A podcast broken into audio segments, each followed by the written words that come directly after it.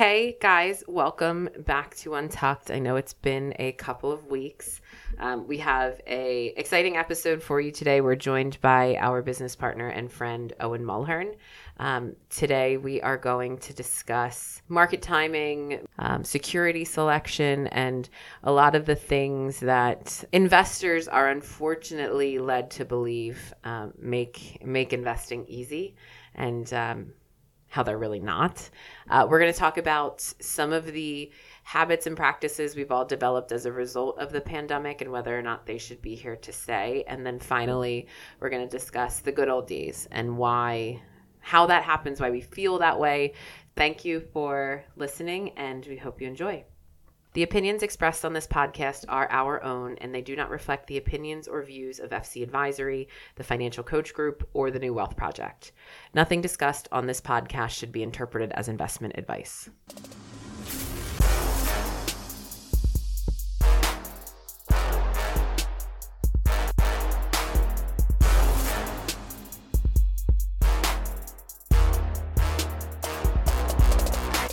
Welcome to the 50th episode of Untucked. This is Megan, And Mike, And this is Jeff.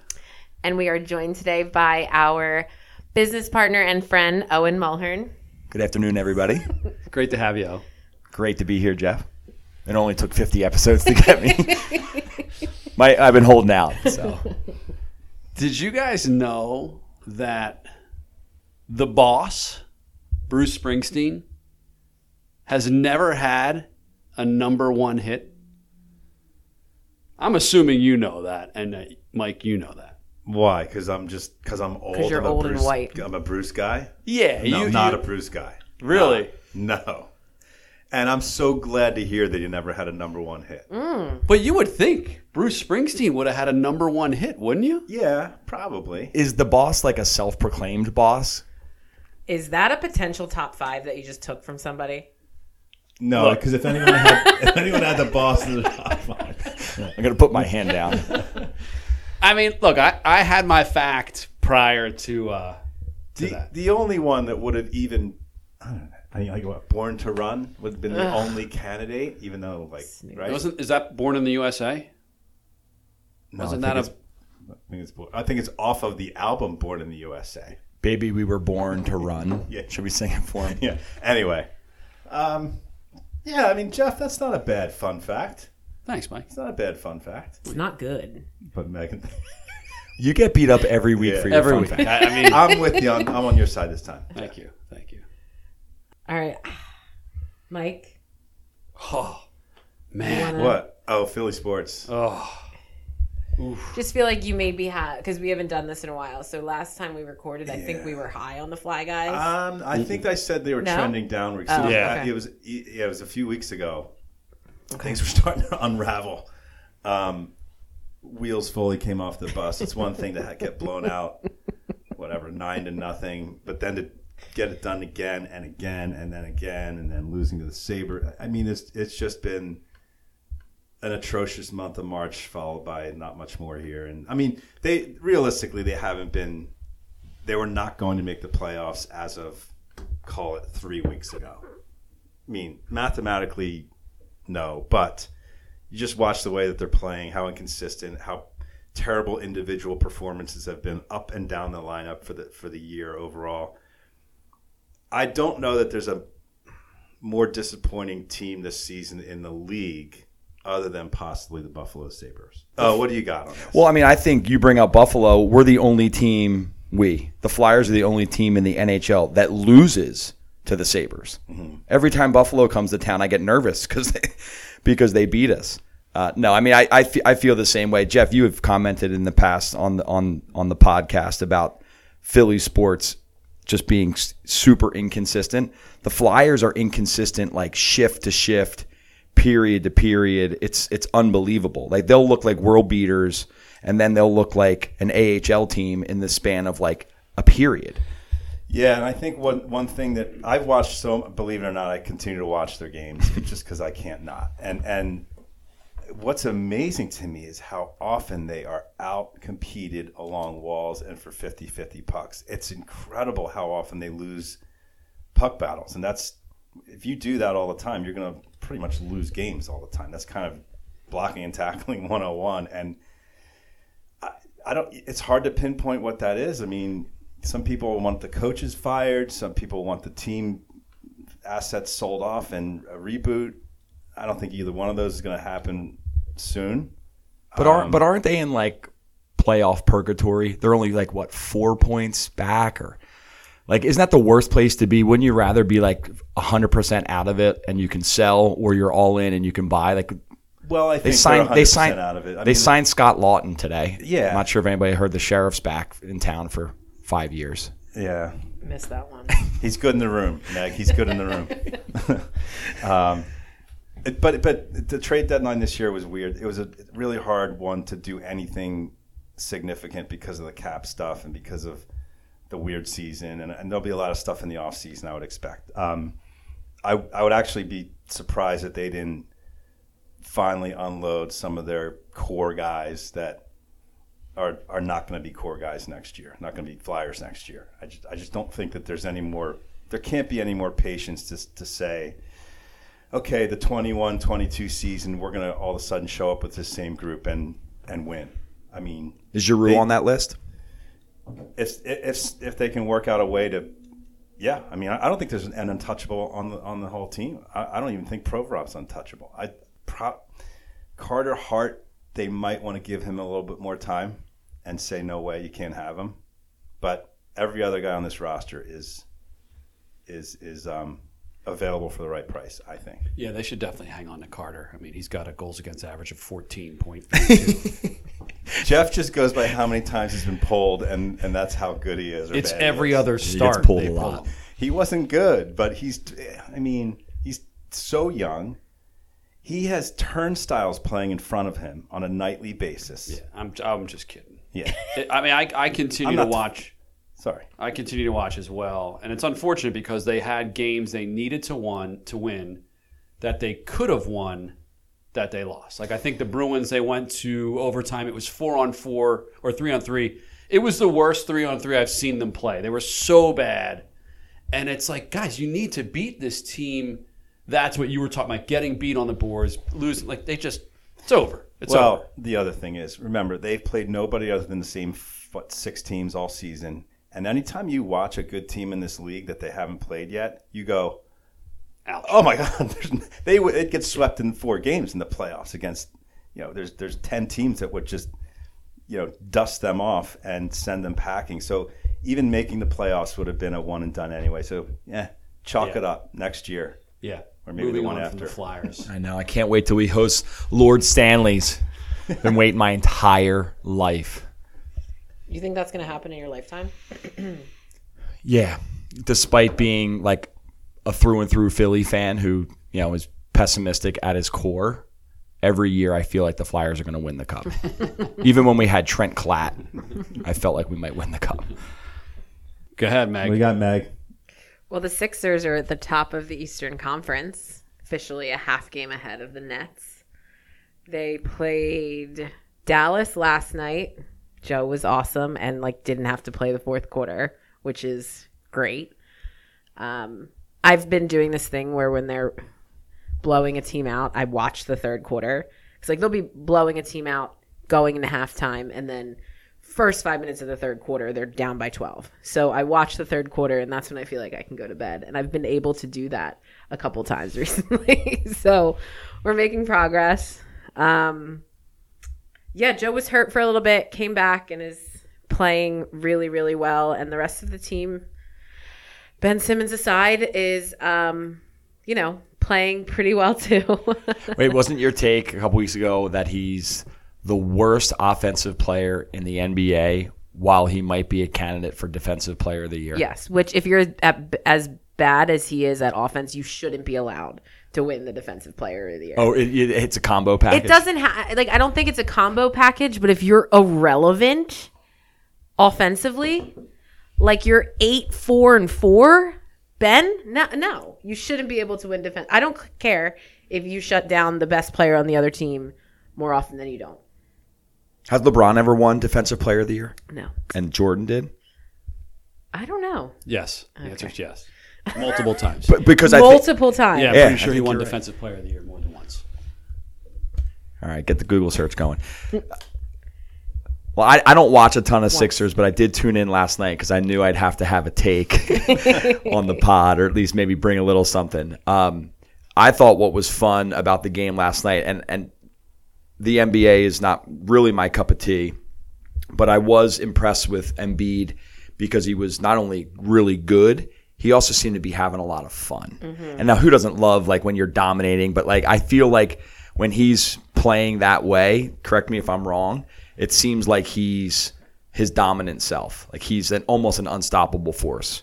Um, when he's has a bad attitude, I've seen nights where he doesn't seem to have a good attitude, and he's not he's not a he's not the force that he could be. Yeah, he he takes himself out occasionally. I would, and this is this is me probably defending him too much, uh, as Jeff would would say. Um, I think a lot of that comes from the poor play of the people around him. Like when he plays well and everybody vibes on his energy, then things just look easy. They look like they're having fun. The bench is into it.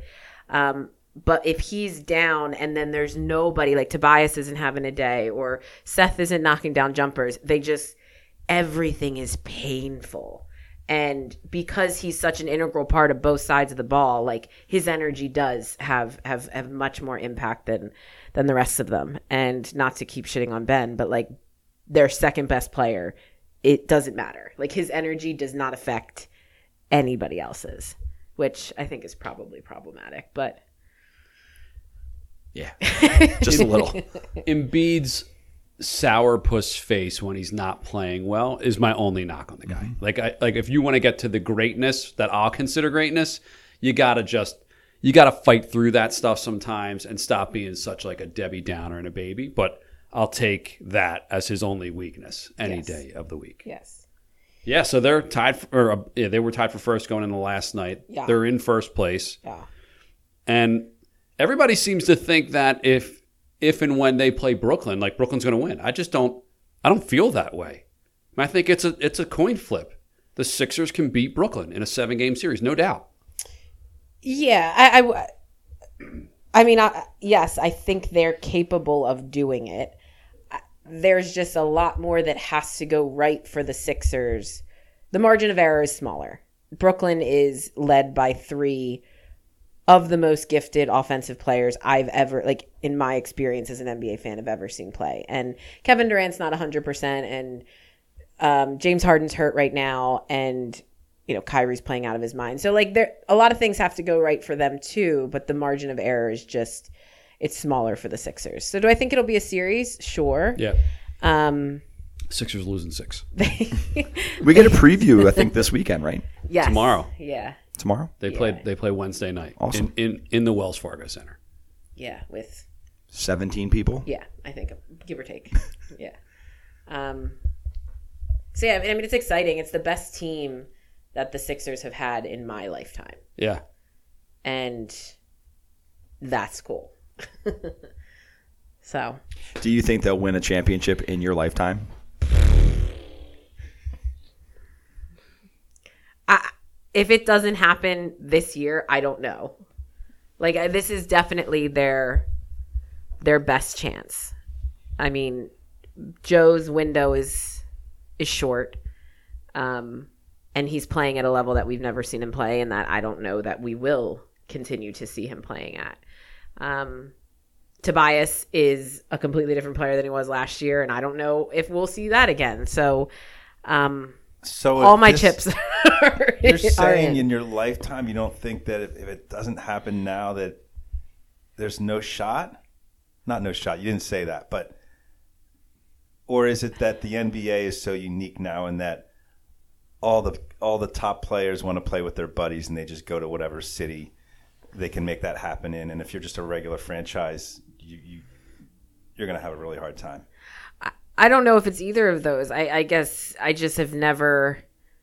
I, I can't picture it. I don't. I don't know why. I, I don't know if it's just because I'm a pessimistic Philly sports fan who doesn't expect anything. Um, they've never been this close. It's never felt this real.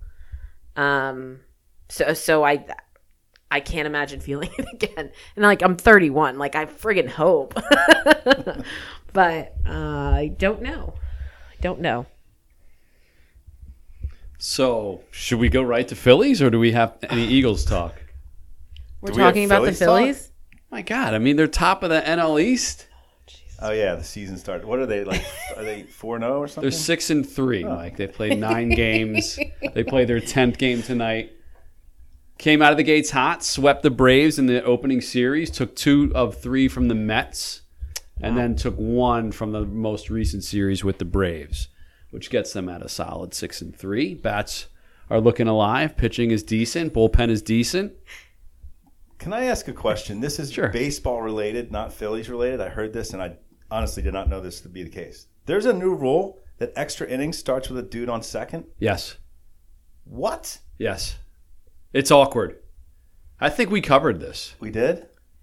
We, I don't think so. wait, no, wait, wait, because wait, somebody told said that uh, the other day and I couldn't believe it was true. So for both teams, yeah, yeah. yeah. so you go into top of 10 and a dude just walks out to second base. Yeah.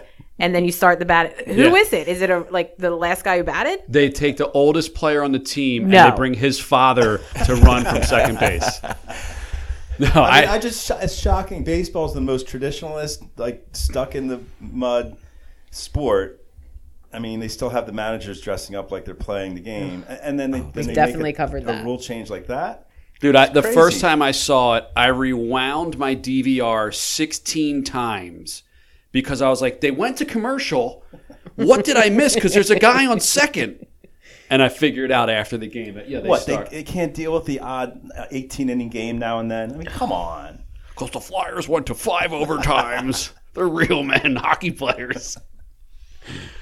Yeah, it's crazy. Anyway, it's sorry crazy. to interrupt your No, Phillies no. point there. That's a great point, though. I didn't even know about that new rule. So the three games I watched this year, I'll I'll keep an eye out for that. All right, so Phils are looking promising. It's early, obviously, but uh, pitching was looking really good in the first couple series. The last series against the Braves, it was pretty obvious that uh, they they they they're not perfect. Is So it a we'll see. full 162 game season? Do you know? I think it is. Yeah, I'm not sure. I I'm think they're sure. 162 fans. Like they're mm-hmm. trying to do everything as normally as possible. I mean, certain cities aren't having full capacity, but Eagles are spiral, spiraling as an organization. There's Yeah, an did you read the Atlantic- article? I did not read it. Oh, but, I didn't either. But I heard I heard chatter about it. Atlantic had a big article about just the dysfunctionality of the Eagles organization. yeah. And then you think about it, it's like Pederson left, Deuce Staley left, Carson Wentz left. Like, holy shit, something's wrong with this Didn't Schwartz organization. leave too? The defensive coordinator's gone. Gone, yeah. Like, why are all of these imp- like Doug Pederson won a Super Bowl, Deuce Staley won a Super Bowl. Why did all these people? Carson Wentz was the reason they got to the playoffs and won a Super Bowl. They're all gone. It's crazy to me now that I like reflect on it, and it's all settled and it's in the past, and you start hearing about like Jeffrey Lurie and Howie Roseman like don't let like they're they're going to the coaches and telling them how like football should be played. That's like Yeah, which that- is crazy to It's me. the worst. Crazy. Like they think they know football more Then than the, Doug then the coach they Yeah, hired to yeah, do the X's and O's and strategy. Yeah. Yeah. Hasn't Jerry Jones been doing that in Dallas for like Probably, a yeah. generation? And not ye- yielding great results. no unsuccessful. He hasn't won. He, he hasn't won anything with it. Hmm? So, so if we're ranking our teams, it's Sixers one. It's I guess it's, It's got to be Phillies. Phil. It's Phillies at, Phillies like- too. Oh God. I mean, I'd still put the Flyers ahead of the Eagles. I, I think I would too. I think I would too. Yeah. All right. Coach's corner. Yeah. How you can quickly go from beating the market to lagging the market. This is written by Sam Ro for Yahoo Finance. Sam's article touches on a couple of the fundamental elements of our investment philosophy as asset managers in an evidence supported, very concise, easy to read way. Topics such as market winners becoming market losers, market timing, and beating the market are discussed. So I love this article mainly because it was super short. but I read the headline and I was like, oh my God, here we go. Like another market timing article straight out of Yahoo Finance. I can't wait to read this one. And I was shocked at how, I hate to say like well written it was, but how concise the points were, uh, specifically at the end of the article about timing and selection and trading and the risks involved with that and what's really important when it comes to investing. Agreed. Yeah, I, I'm with you. I mean, it's it's we talked about this a lot, and it's it's simple points, but it's really just like you know every investing strategy works until it stops working. You know, if, if it was just buy a bunch of big tech stocks for the past few years and be thrilled with how smart you are, um, your returns are great until one day they're not. Value investing worked for a long time until it didn't. I mean, and, and it's over and over and over again. So really the point is just about how, and to me, it's it's the same thing where pe- the short termism and the focus on calendar results and returns over this short period of time are all going to lead to the same outcome, which is that you're going to have mostly an un- unsuccessful time trying to time and select and pick themes or what have you and it wasn't really talked about that much, but the the importance of extending your time horizon and allowing all the returns to accrue to you is really the only way to do it. It's very boring, but that's what you got to do. One of the things that I took away from the article was kind of pisses me off because I think this is the part that the layperson or I, I hate to call them the average investor, but but most people just don't just don't know, and that is when these investment companies, mutual funds, investment styles fall out of favor, they just get repackaged. Um, they they literally will like these fund companies will just either close the doors or they'll like rename the fund or they'll merge it into another fund and it's it's kind of a sneaky move and you know the, the average investor isn't aware that in the dark of night you know an investment that they were hoping was going to work out is now you know a new name, a new fund, a new manager, a new style, or whatever. Um, it seems like disingenuous and, and sneaky. I, I, just don't like it. Um, I thought what the, the, the stat that stood out to me was there's a 98.4% chance that a top quartile um, fund will not stay in the top quartile for the next four years. Whoa. Um, and unfortunately, most investors are looking in the rearview mirror. They're picking what has already done well, and unfortunately, the stats say they're they're in for a maybe a rude awakening. So, yeah, I think that's one of the biggest points to take away from that. And Mike, you brought a lot of this research here when you came here about that, about the the top stocks in a fund or the top stocks for a year typically trend down the following year, or that can happen. Um, and what did you just mention? Yeah, ninety-eight percent top quartile funds. yeah, just how uh, like they, they, they can't stay on top forever, and a lot of people are buying past performance instead of investing based upon okay, I should have these investments based upon my three, five, and 10 and 15 year goals it's all, oh, wow, what did really good last year or the last three years? Let me look at their 10 year.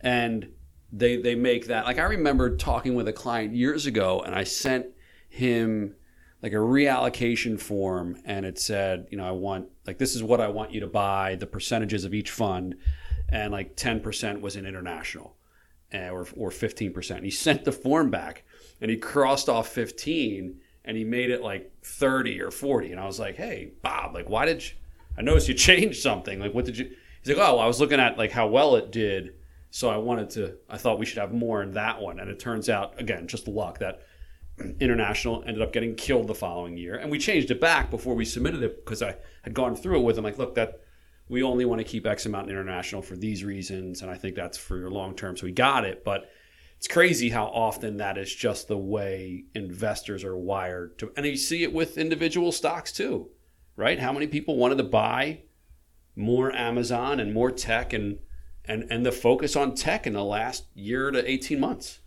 It's also though just how the information is presented right? Like in that example or or 401ks for example right? The the investment options that you're given it's like the ticker the name and then the last year, three years, five years, 10 years. It's the first piece of information that's displayed to anybody. I mean, average investors, what other, what else are they supposed to use? Like part of me, you know, like, is it their fault that, that they're making decisions, you know, in an area where I, I, th- I would hope, you know, admittedly, many of them don't have an expertise. They're deciding based on what's in front of them. And, that's the pro that's part of the pro like none of this there's not like this article isn't attached to your 401k fund options right? Right. It and it's just it's unfortunate that you know we're given such limited information and then we we get mad at people for making decisions based on the information yeah. that they have. And and also the the reality is is that what happens in the markets in the short term i'm talking about a day or a week or even a month is noise. It's noise. There's usually almost nothing if not nothing, that you can attribute that drove the market's return today. And but there has to be headlines written about. There have to be talking heads discussing what the specific reasons for why the uh, you know the the S and P was, and they don't use that. They'll say the Dow was down, you know, 100 points today or whatever. It's noise. It's not. It's it's only not noise over time as new information expectations bleed into the marketplace, and that takes time. It takes years, really, business cycles, all that. So if you if you can't if you can't understand as an investor how to sift out that daily noise and short-term noise, it's going to be really hard to avoid looking at these Teslas of the, and, and, and different sectors that are going wild and, and, and having the FOMO, you know, fear of missing out yeah. or whatever. So, um, and that's what, unfortunately, our job is a lot of the time is to just remind people of the realities of the markets. Maybe the only thing I I might add, uh, you mentioned lengthening the time horizon. Um, I think that uh, one of the ways that you can help somebody or people can think about their money is to is to compartmentalize it, to segment it. Um, we do it here at work all the time. It's it's like you're going to have a goal like in six months, big a big trip, and you're going to have a goal in three years, like putting a kid into college. You're going to have a goal in ten years of buying a second home it's really then thinking about how you should allocate money differently or uniquely for each of those goals. So not only looking like longer term, like not looking at what did that investment do in the last year, but lengthen the time horizon because everything will get flushed out over time. But also kind of thinking and segmenting your money in a way like we use buckets here and and bucketizing your money in some way so that the the way you're investing reflects that particular goal.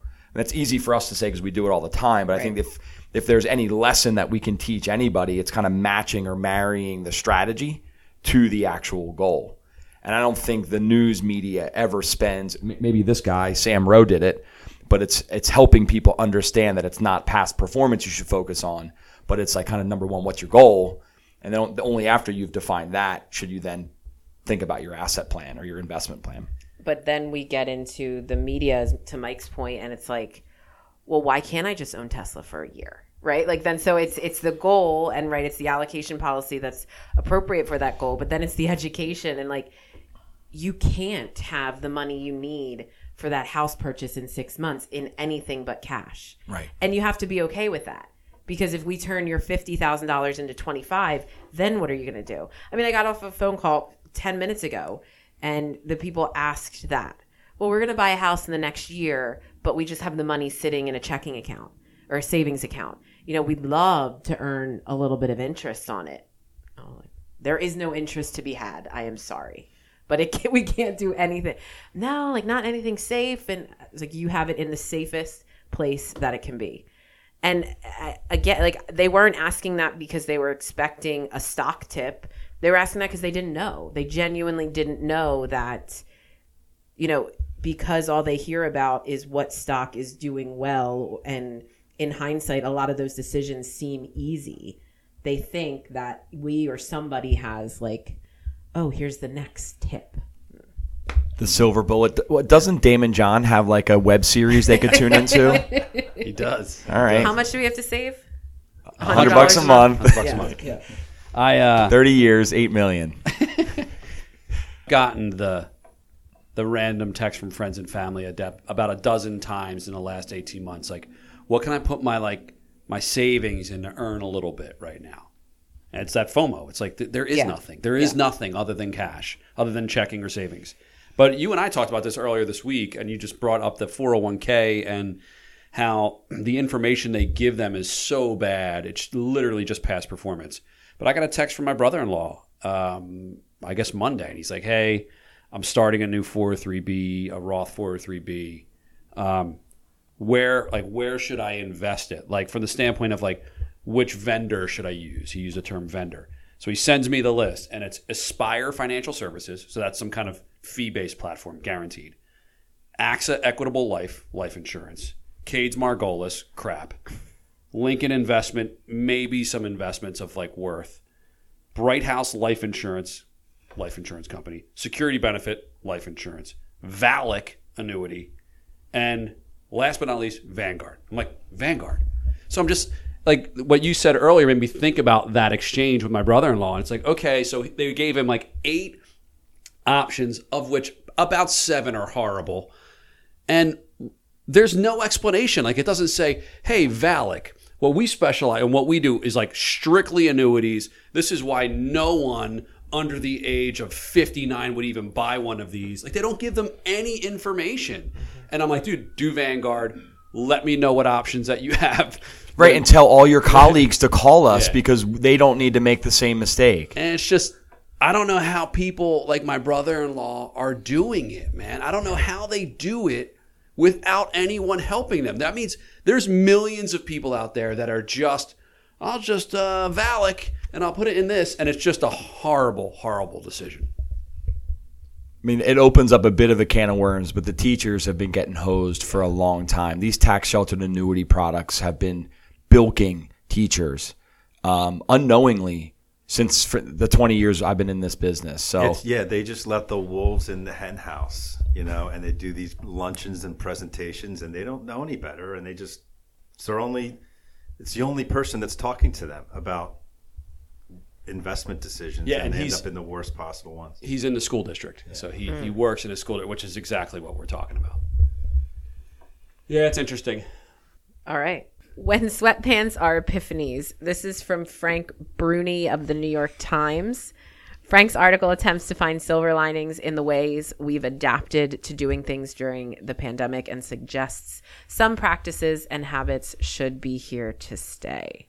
I think I could easily take a position that, um, if I wanted to, that the the kind of that full schedule, full tilt, hustle bustle, kind of um, you know American lifestyle is, I don't know what created unbelievable productivity, the competitiveness, the high achieving, um, the most prosperous country in the world. Uh, I mean, I look at and I and, and my, my tongue's in my cheek a little bit here when I say Europe's been wearing sweatpants for about a generation. um, I mean, when when a when a continent takes you know half of July and August off, and should we be surprised that you know they're um, you know from an economic standpoint you know lagging a, a lot of the world. So that would be my if I'm going to take a position that like you know the pandemic and this work from home and work in sweatpants type of like is that really a good thing? I think there are some things that Frank in his article talks Sure. about that are good, and I've had some really good work days in my sweatpants over the last year. But I wonder if it's if we want to continue to be the the leader um, from an economic perspective globally, if that's if that's if that new way of doing it is in fact going to be the way. Yeah, so my issue with this, my beef with this one was that it was a short article as well, and I and I don't give him credit. He was trying to be, I guess, positive and optimistic about the good that came out of it. Agreed. But you know, his point about kids, I, I s- strikes a nerve with me because he kind of makes the point that hey, it was great for kids to learn from home because the family unit got closer together and all this and all that, which I don't think that's true for most people at all. Um, and I'm I'm half joking, but I mean, certainly there's part of that. But the downside of them being stuck in four walls is far worse, in my view. No doubt. And for Frank to ignore that part of it, I mean, maybe it wasn't the point of the article to point out all all the bad, all the obvious bad to this, but um, you know, I think I think that's that's a, that's a miss in my view. It's almost like he's saying, "Hey, kids, kids and families really benefited from this." No, they didn't. Well, and that's my bigger beef is like, why do we have to act like eh, there was any good? Like, why why can't we just say it sucked? there were a lot of things that sucked about it and move on. Like, why do we have to find a silver linings in everything? Because to some extent, nearly everybody on the planet experienced a worse 2020 than 2019 or than than 2018. Uh, like, why can't we just say that is it? It happened. Let's chalk it up to an L and move on, and not have Frank Bruni writing articles with sweatpants and epiphanies in the same t- the, in the title. I'm a I'm a huge Frank fan. I disagree with pretty much all of you, um, because all those art every every piece of information you pick up is how much it sucked, and every person you talk to is some person complaining about 2020, and he's like, wow, and Europe has decided as as a culture to have that ingrained in their society. If we allow more people to work from home, they're still the United States is still going to have millions of people that are drivers and A personalities that are going to lead us and continue to lead us. But yeah, work from home if you're freaking sick. Don't come in here if you have a cold. Yes, wash your hands more often. That's a good thing. We're not going to do 20 people Zooms with my family during happy hour anymore because we learned that was stupid. Like, thank God that we've moved on from all that stuff. And he's just, I think, highlighting hey, look on the bright side. We learned a few things from this whole mess that we just experienced. So that's the way I interpreted it. Has anybody found that as things have kind of, um, and maybe not kind of, but have really trended back to maybe pre pandemic um, life, kids are back in school, sports are operating, that we very quickly got back to being in the office, um, like, like staggered meals. Like there was a time where like Carmen and I walked the dog together. We went for hikes. The Yeah. kids, we had family meals every night. That was all very rare. Frank was hyping it as Yeah. like, and they, you, you, you can't deny there were some there were some really fun evenings with- with the family.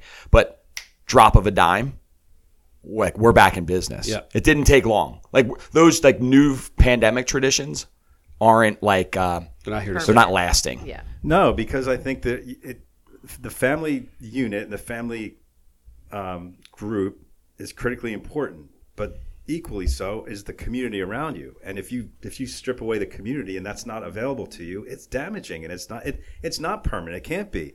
And I just feel like there's a lot of people out there that don't want to go back to pre-pandemic. They love it. They love not having to deal with people, and they love working from home and I, I think there's a there's a pendulum swing that can go too far, and I think it'll come back. It's not it's not black or white. It's not like oh everybody can work from home now. We've we've learned that. No, they can't. Right. And Some nor of them don't they. want to. Right. Like, uh, if you want to work from home and you can work from home, then work from home. But like, why didn't you work from home before the pandemic? Because their bosses wouldn't let them. in every case. Like I, I just know. I I feel don't like know. that we're using that the the pandemic as like, oh, there's we we adapted, right? We worked from home because we had to. But if you genuinely felt that your life lifestyle or circumstance would be benefited from being at home, then why wouldn't that have been something presented to you before then? I think this area that we live in, specifically the Northeast, this it's a it's a crazy area and your value is determined in a lot of cases by how much time you spend in the office. And that's maybe this happening is forcing some business owners to go, "Oh, wow, the person that stuffs envelopes can actually like just do that from home. Why do they have to come in here to?" And I'm using that's a bad example. That's a horrible example. but I, I- I just I don't know if every employer was open enough to having their employees work from home. Air quotes. I don't know. Yeah, and I don't know either. I, I guess I just I feel like that item specifically is like the one that we keep talking about, right? Oh, what are, what's going to happen to commercial real estate? Like, are we all, are we going to have office buildings again? It's like there are a lot of people like us who enjoy the collaboration and the social aspect of their job. There are a lot of people who don't. Mm-hmm. Who cares mm-hmm. where you shake out? Yeah. and and maybe that's easy for me to say because our jobs are very transferable to home or to to the office but a lot of my friends a lot of the people i know a lot of the professionals i know had the same experience and i'm not diminishing other people's experiences but i just feel like if you wanted to work from home you did and some people who didn't decided they liked it i hated it and I don't know. I guess I just feel like it, that one specifically seems to be the constant topic of conversation. I'm just over it. Yeah, and I think I might have been talking my own book a little bit about the whole productivity and competitiveness. I find myself very easily distracted in my home, not necessarily from other people, right? Because my kids were they were not distracted. I mean, they were on point. They were doing their schoolwork. I just had a tendency to pop like find other things to occupy my time. Um, so from a personal standpoint, maybe I'm critical of Frank's viewpoint because I'm sitting at home going like, this ain't that good. I'm not that productive. I'm not helping my, my business partners here. Um, so that may be where Yeah, I'm coming sure. from, my bias. Um, but I know, Mike, you've, you've been on the record. You feel like, hey, in the office, out of the office, I can, I can get my shit done. You know, not everybody, I think, feels that way. Yeah. I think for the introvert that can still be productive at home, this is a huge win for that person that has a job where they can still do that from home. I don't like our job not in person.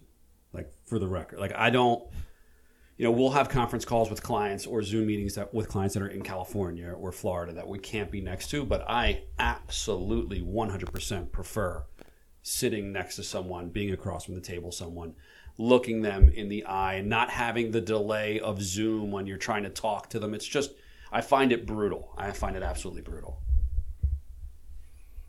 Yeah, I agree with you. I mean, I think our I, I I think that people have oversold the notion that our practice, financial advice, lends itself to being done, you know, virtually, and and you, we can have tremendous success by just having. That's just, to me, it's just not true at all. I, I mean, to your point, Jeff, I think it's way harder to establish a new relationship virtually for sure.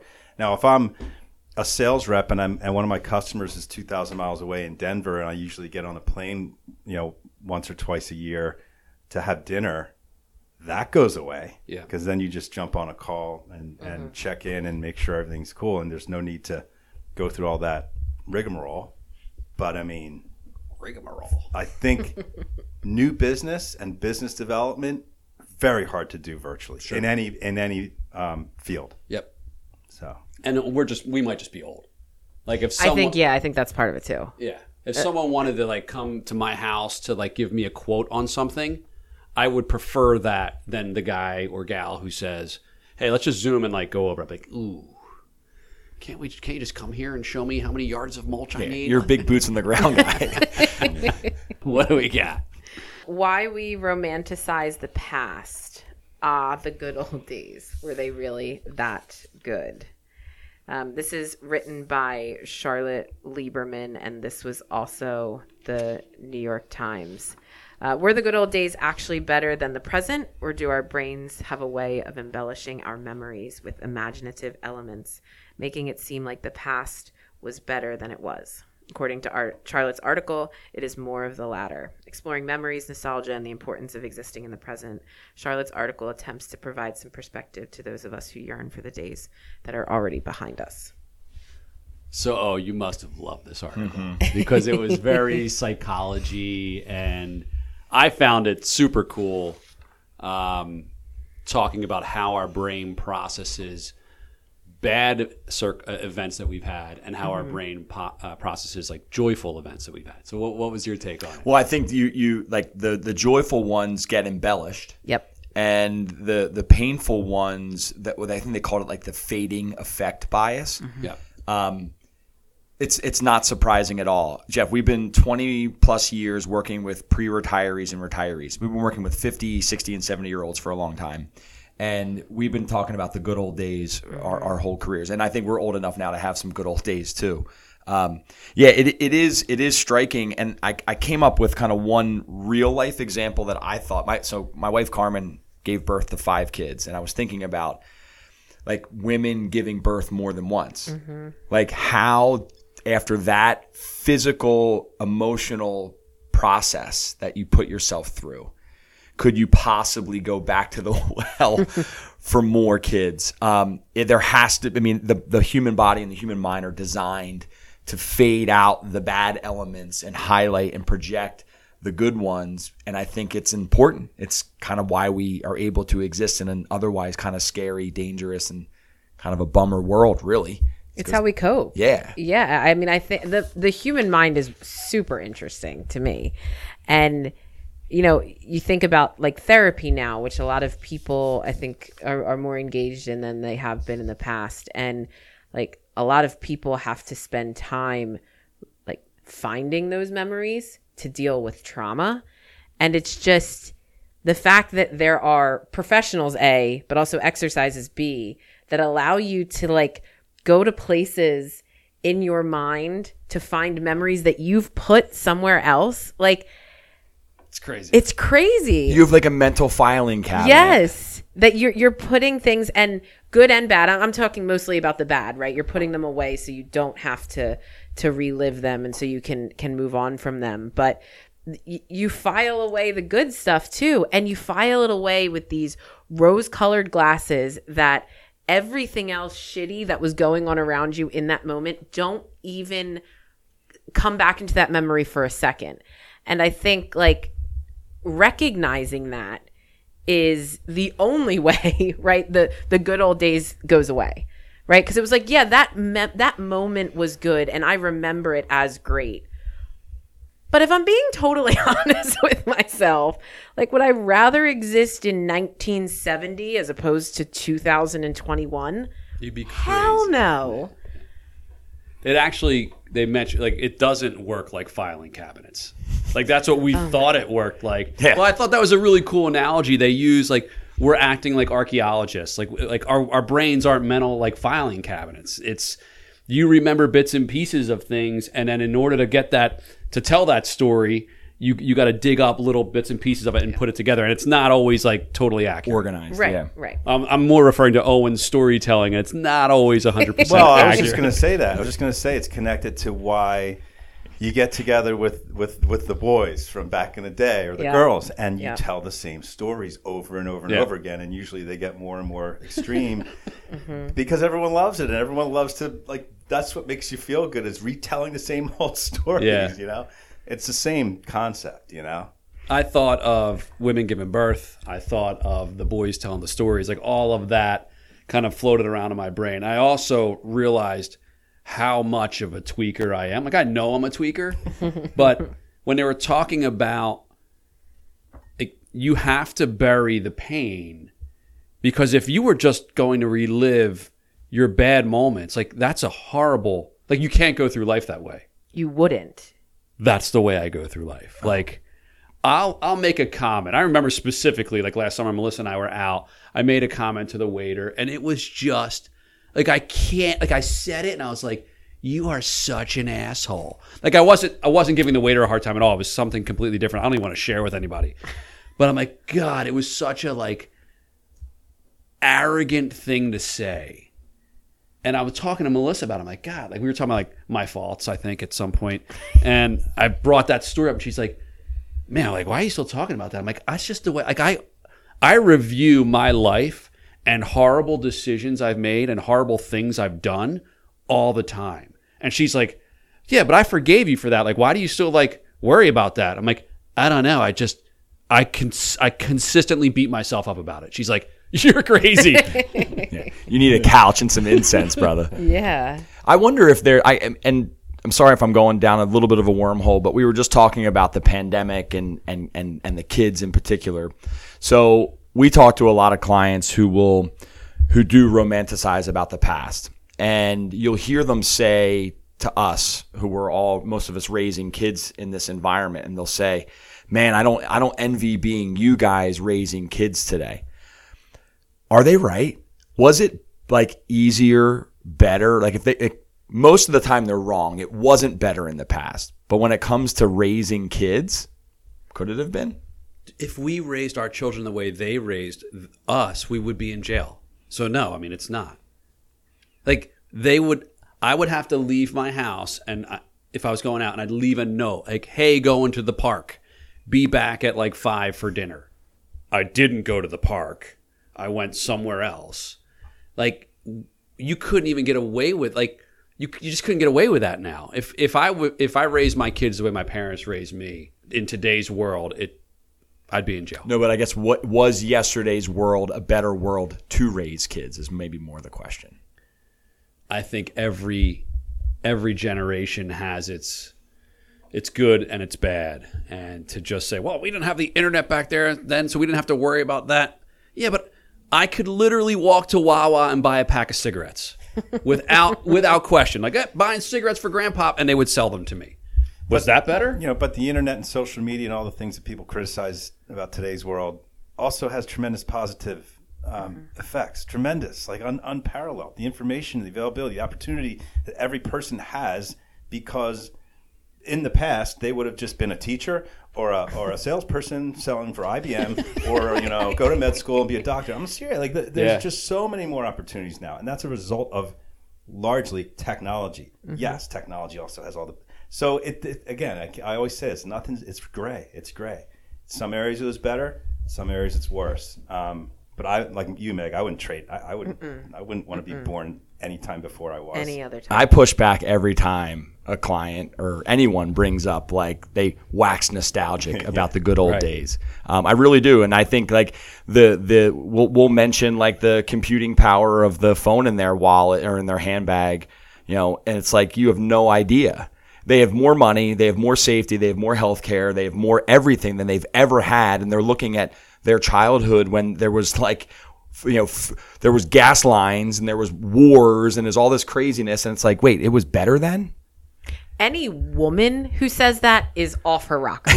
any woman who can be in 2021 and look at the opportunity that females have, how much progress we collectively ha- have come as made as a society, how how far women have come. Like to look back at li- literally any time period before like 1995 and think like I'd rather be a woman then than now. You're a nutcase. I think there's a lot of different genders, cultures that would that would say this that echo the same thing. Like to be able to be Yeah. homosexual and gay today, and to come out of the closet. Like, No do they even ever pick up an earlier birthday. do they even have closets anymore, or can you like you're just you're gay and everybody's okay? Most people are okay with it. Yeah. Um, yeah, I think a lot of people would echo that. Yeah, I think socially that's a good point. It's, there's been a lot of progress. And it's funny because I think it all it took was to pause and to think about it, like we are, and you start to be able to literally identify a million reasons why, like the good old days were good, but they really weren't that good. right. You know, and then these researchers, these like you know these Harvard and MIT folk actually study the brain and they they teach you why. I mean, it's it's amazing to to see how that works. And we see it all the time with money, right? We see it in our business like all the time, how the mind just tricks us into seeing things that maybe aren't even really there. Yeah, and I think the like other thing is that they talked about is just the importance of being present and mindful. And I hate those words. Like I hate that that kind of like the connotation that's been associated with that, which is this kind of level of like zen that I think is bullshit. power of now. Right, but like I, I think there is a lot to be said about not constantly, you know, looking for the next thing or or planning the the next to do and and just recognizing that we're existing in in a moment, however mundane or boring or inconsequential it may feel. There's a point in time where it will will remember it for some reason. And you know, I think we generally because of technology probably and just the pace of our lives struggle with that. But when you think about the context of like and really just how our brain works, how important it is to like sit Yeah. and and recognize that I, I think was was a cool part of the article as well. Ready for our top five? Top five Top five. nicknames. Top five nicknames. Does You O guys, you guys us want the new guy to go? Yeah, yeah, yeah. Go first. This could make it a one and done. So maybe back for episode 100. All right, so I I I started very focused on athletes because I felt like that's where it led me. Um, but it led me to a place. It, it was absolutely immediately on the top of my head. The Raging Cajuns, University of Louisiana at Lafayette. It's their mascot. I don't know if a mascot counts as a nickname, but I love the Raging Cajuns. So that is the name of the mascot, or they're like it's not like the Albright Lions, but everybody calls them like the Cougars. dude. I don't even know if it counts, but I love the Raging Cajun. Um, we'll have to go to the review booth for that one. Um, Babe Ruth. Which one do you have? So Yeah, yeah, Oh. George Herman Ruth was his name. And so you're going with Babe. Babe's the nickname. Yeah. I think that's a. That, Wasn't it Bambino? It was the Sultan of SWAT. He has. He had a lot. million- He had a sounds lot. like everybody landed on Babe when he did had a Google lot. search. He But didn't we- make we're my cut. focusing. Oh, oh, you're using Babe. Babe. I'm gonna go leave. with Babe. I'm gonna leave my hockey one to Mike because I'm sure it's on his list. Uh, no, guarantee it's not. Okay. I'm going to skip it anyway. I'm going to go to someone who's been in the news recently Tiger Woods. Tiger's his nickname. His name's Eldrick Woods. Interesting. Went with Tiger. Okay. It's a good one. And then I- I'll, I'll throw this is going to create a really nice diversified portfolio. Uh, Spike Lee. His name's Shelton Jackson Lee. Not sure if you guys were aware of that. Was not. Uh, Do the Right Thing, famous. Uh, Spike Lee. And then the last one, and I came up with it late in the game, but I was really excited about it.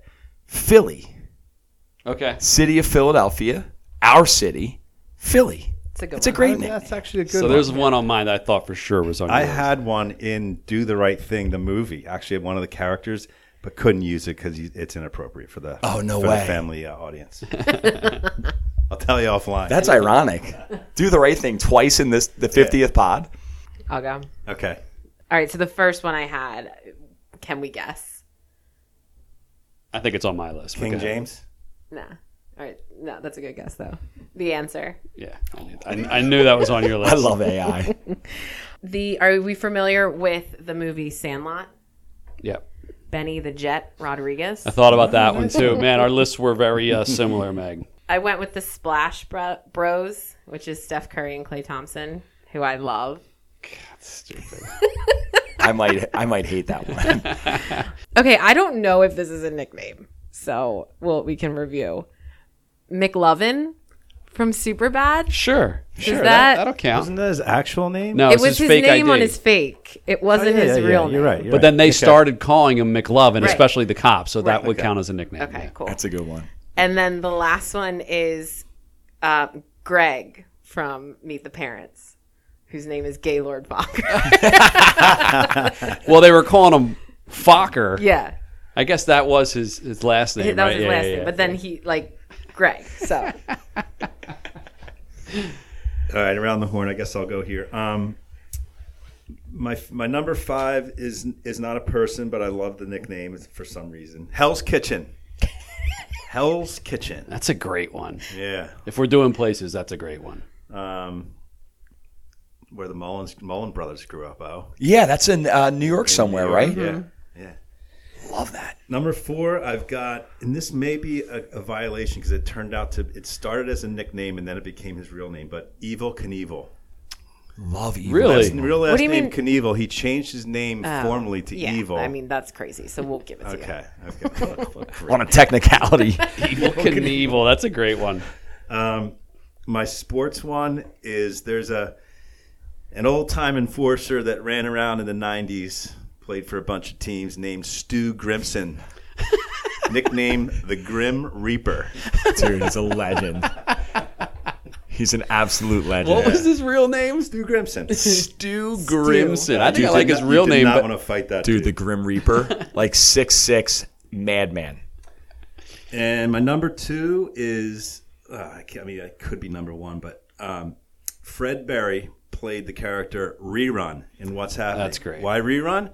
Because he kept taking the same class over and over again. You know, he couldn't pass to the next grade, so he called him Rerun. Oh my great, god, you dude. broke out rerun. Yeah. And then number one, it's actually not a person. It's a noun, though. Billy Baroo. Oh, Judge Smails Putter. Oh, Billy, Billy, Billy. It's a good one. I love a Billy Baroo. Since we were doing objects, I really, I mean, I have one I need to eliminate. The answer was on mine, but I had, I had, I had some other ones that I could insert instead of that one. Um, all right, I'll use the one I thought would definitely have been on your list. Jimmy Superfly Snuka. Knew he was gonna have a wrestler. I knew it. I mean, Superfly. Superfly Schnucka, it's can't be beat. Yeah. Um, God. All right, I'm gonna go also with um, Bernard Hopkins. He had a few, uh, but his main one was the Executioner, which I thought was just Badass. phenomenal. I think if I remember correctly, he would actually come into the ring with like the black hood on, like the execute. It was awesome. He was also called the Alien and B Hop, obviously. Um, I'm gonna go with the Prince of Darkness. Nobody. Ozzy Osbourne. Is he the Prince of Darkness? Oh yeah, the Prince of Darkness is, is one of his one of his nicknames. Man who bit the head off a dove at some point. Yeah. Um, I think it might have been a bat. I think it Dove was a bat. bat or a chicken. I don't maybe. know. It's an urban legend. Weapon X might be my number B-Doc. one. Yeah, B Doc. And then I'm torn on my last one. Shocking. I'm gonna go with um, with Frank the Tank from uh, Yeah. from uh, old school.